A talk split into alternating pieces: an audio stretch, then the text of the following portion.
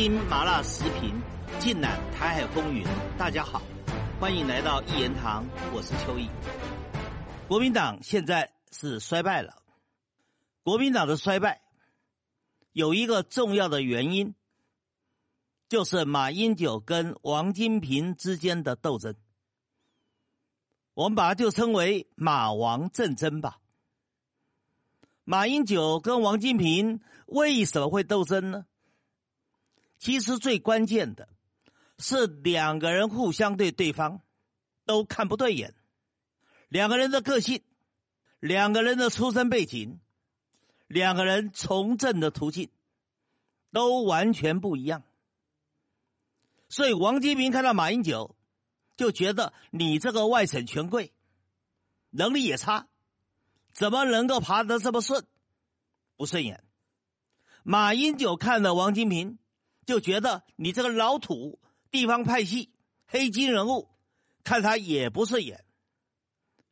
两个人怎么斗呢？怎么会斗到连国民党都给斗垮了呢？那先来谈谈两个主角吧。先谈王金平。王金平跟马英九比起来。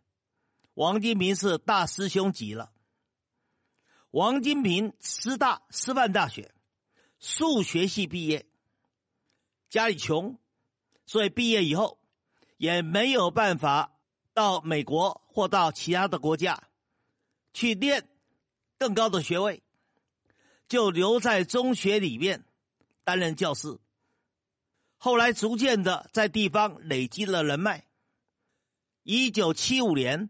王金平就选上了立法机构的委员了。在当时的高雄地方派系，分成了三个派系：白派、红派、黑派。黑派是民进党系统，是以高雄的余家为主体；红派呢是国民党系统，它是以高雄的林家为基础。而至于在三个派系里面，规模最大的就是白派了。白派内容非常的复杂，各方人马都有，可以说是当时台湾社会地方派系黑金的大本营。而王金平就是白派的领袖。王金平担任立法机构的委员以后。跟在立法机构里面其他的同好，就结成了十三兄弟帮。严格来说吧，十三兄弟帮是台湾最早的有组织的黑金团体。他的头头是三个人，第一个是当时国泰集团的少东蔡成洲，另外一个。是在政治上面的老前辈叫刘松藩，还有就是很会算计的王金平。只不过后来因为十三兄弟帮呢，就涉入了国泰蔡家的实信超贷案的风暴，蒋经国震怒了，严办。十三兄弟帮当然没有好果子吃，解体了。蔡成洲被关到监狱中，后来死在监狱中。而硕果仅存的就两个政治人物：刘松藩、王金平。一开始，刘松藩占了上风，担任立法机构的院长；王金平担任副院长。可是到了李登辉阶段，李登辉逐渐的不满势力越来越大的刘松藩。转而提拔比较年轻的王金平，所以王金平打败了刘松藩，取代了刘松藩的位置，就成为立法机构的院长了。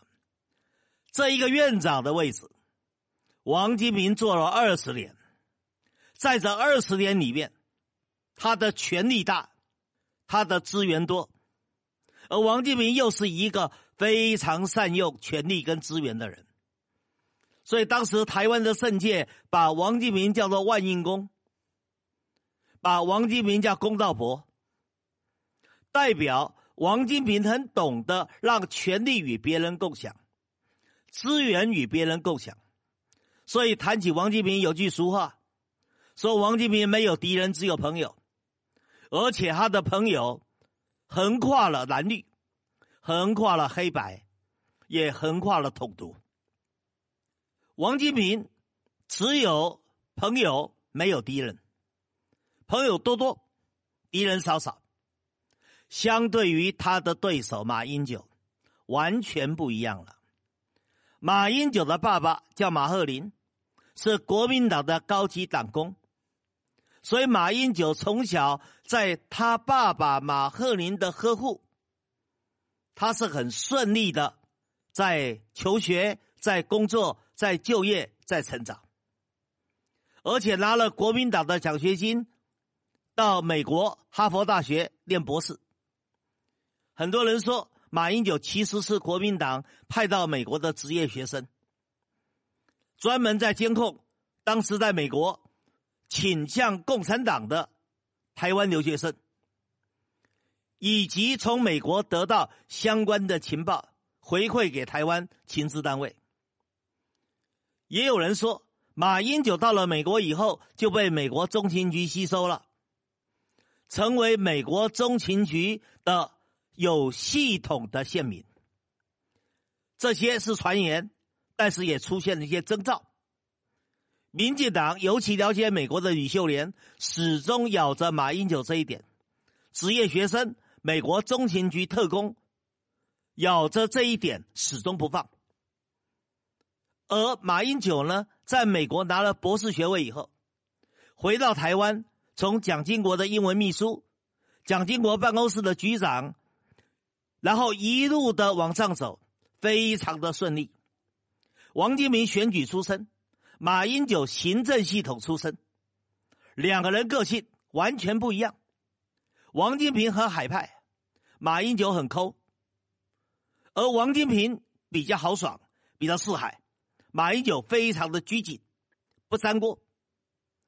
两个个性完全不一样的人，后来都成为了国民党里。重量级中的重量级，叫做国民党的两根大柱子，一根叫马英九，另外一根就是王金平了。两个人之间的第一次交锋是在二零零五年，当时候国民党现任的党主席连战声望很高，但是连战想交棒了。连战不喜欢他的学生马英九，所以他想交棒的对象是王金平。可是当一切都还在台面下运作的时候，马英九就捷足先登宣布，他要选党主席了，而且还说是连战属意他接办的。连战不高兴了，而王金平也不高兴了。觉得马英九这样的做法太失去了政治道德了，连当时马英九的爸爸马鹤林都认为马英九此举太造进，不符合台湾的政治伦理。不过不管怎么样，王金平跟马英九在党主席选举上面正式交锋了。王金平走地方组织。而马英九呢，则打文宣。马英九的手法倒非常的犀利，他的文宣的攻势很凌厉，批评王金平说三点：第一点说王金平是黑金代表；第二个说王金平是李登辉路线的继承人；第三个说王金平蓝皮绿骨。这三句话都很毒。句句打中王金平的软肋，主要就是马英九核心幕僚金普聪出的点子。最后选举的结果，马英九赢了，而且大胜；王金平输了，惨败。王金平当然觉得他的输是因为被马英九抹黑所致，所以两个人的仇是越结越深了。第二次交锋，到了二零一三年了。那时候的马英九不但台湾领导人，也是国民党的主席。王金平呢，是国民党的副主席，同时是立法机构的院长。两个人怎么会斗起来呢？原来是马英九底下的特侦组监听到一个重要的内部消息，就是王金平替民进党的总召柯建明进行司法官说，这还得了？国民党副主席王金平、立法机构院长王金平替民进党总召。向当时法务部的最高首长进行司法官说：“马英九听到了这一个监听内容以后，如获至宝，喜不自胜，马上开记者会，就猛轰王金平，说这不叫官说，什么才叫官说？而且准备以国民党主席的身份开除王金平的党籍。”王金平只要被开除国民党党籍，他的不分区立委就没了，没了不分区立委，王金平的立法机构的院长也没了，事关政治生命的前程。王金平当然全力反扑，于是两个人就交锋了。马英九说王金平司法官说，王金平说马英九违法监听。两个人互相都告对方，结果最后在法庭上的审判，王金平赢了。尤其在社会舆论上，王金平更赢了。为什么？因为台湾人民痛恨被违法监听的程度，要远胜于对司法官说的程度。也就是说，说的白一点，就台湾人民不喜欢被人家监听。但是觉得司法官说，有时候没有那么大的罪恶。而另外，马英九是什么时候攻击王金平的？他是利用王金平到马来西亚去为女儿主持婚礼的时候，发动他的政治攻势的。所以很多台湾人民觉得马英九不厚道。所以这一来，马英九大败特败。他的支持度直线下滑，跌到只剩个位数。两个人的第三次交锋，在二零一四年的三月十八号，一开始是当天晚上，有几十个台独的年轻学生侵入到了立法机构的议场，霸占住议场。这个问题本来很容易处理，就几十个台独年轻人嘛。只要警察一驱离，不就什么事都没了吗？可是马英九、王金平都想看对方的笑话。王金平认为，让你马英九去处理台独年轻人吧，让你马英九做坏人吧。所以王金平要立法院的诸位警别去管这个事，而马英九也要看王金平好看。因为你王金平是立法机构里面的院长啊，你的一场被台独年轻人霸占的多丢脸呐！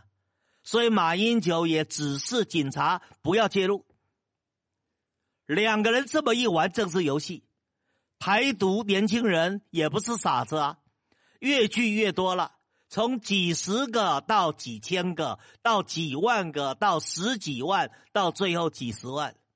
这个叫太阳花之乱就出来了，结果太阳花之乱一闹，把当时在立法机构审议的服贸条例给废掉了，把当时正在进行的货贸谈判也给搁浅了，两岸的交流也因此中断了，而整个台湾岛内所谓的反大陆的情绪高涨。最后把国民党的江山也搞没了，所以第三次交锋叫做双输，马英九输了，王金平也输了，马英九还成了过街老鼠，而王金平也没好果子吃，立法机构的院长后来也没了，现在连立法委员的位置也没了。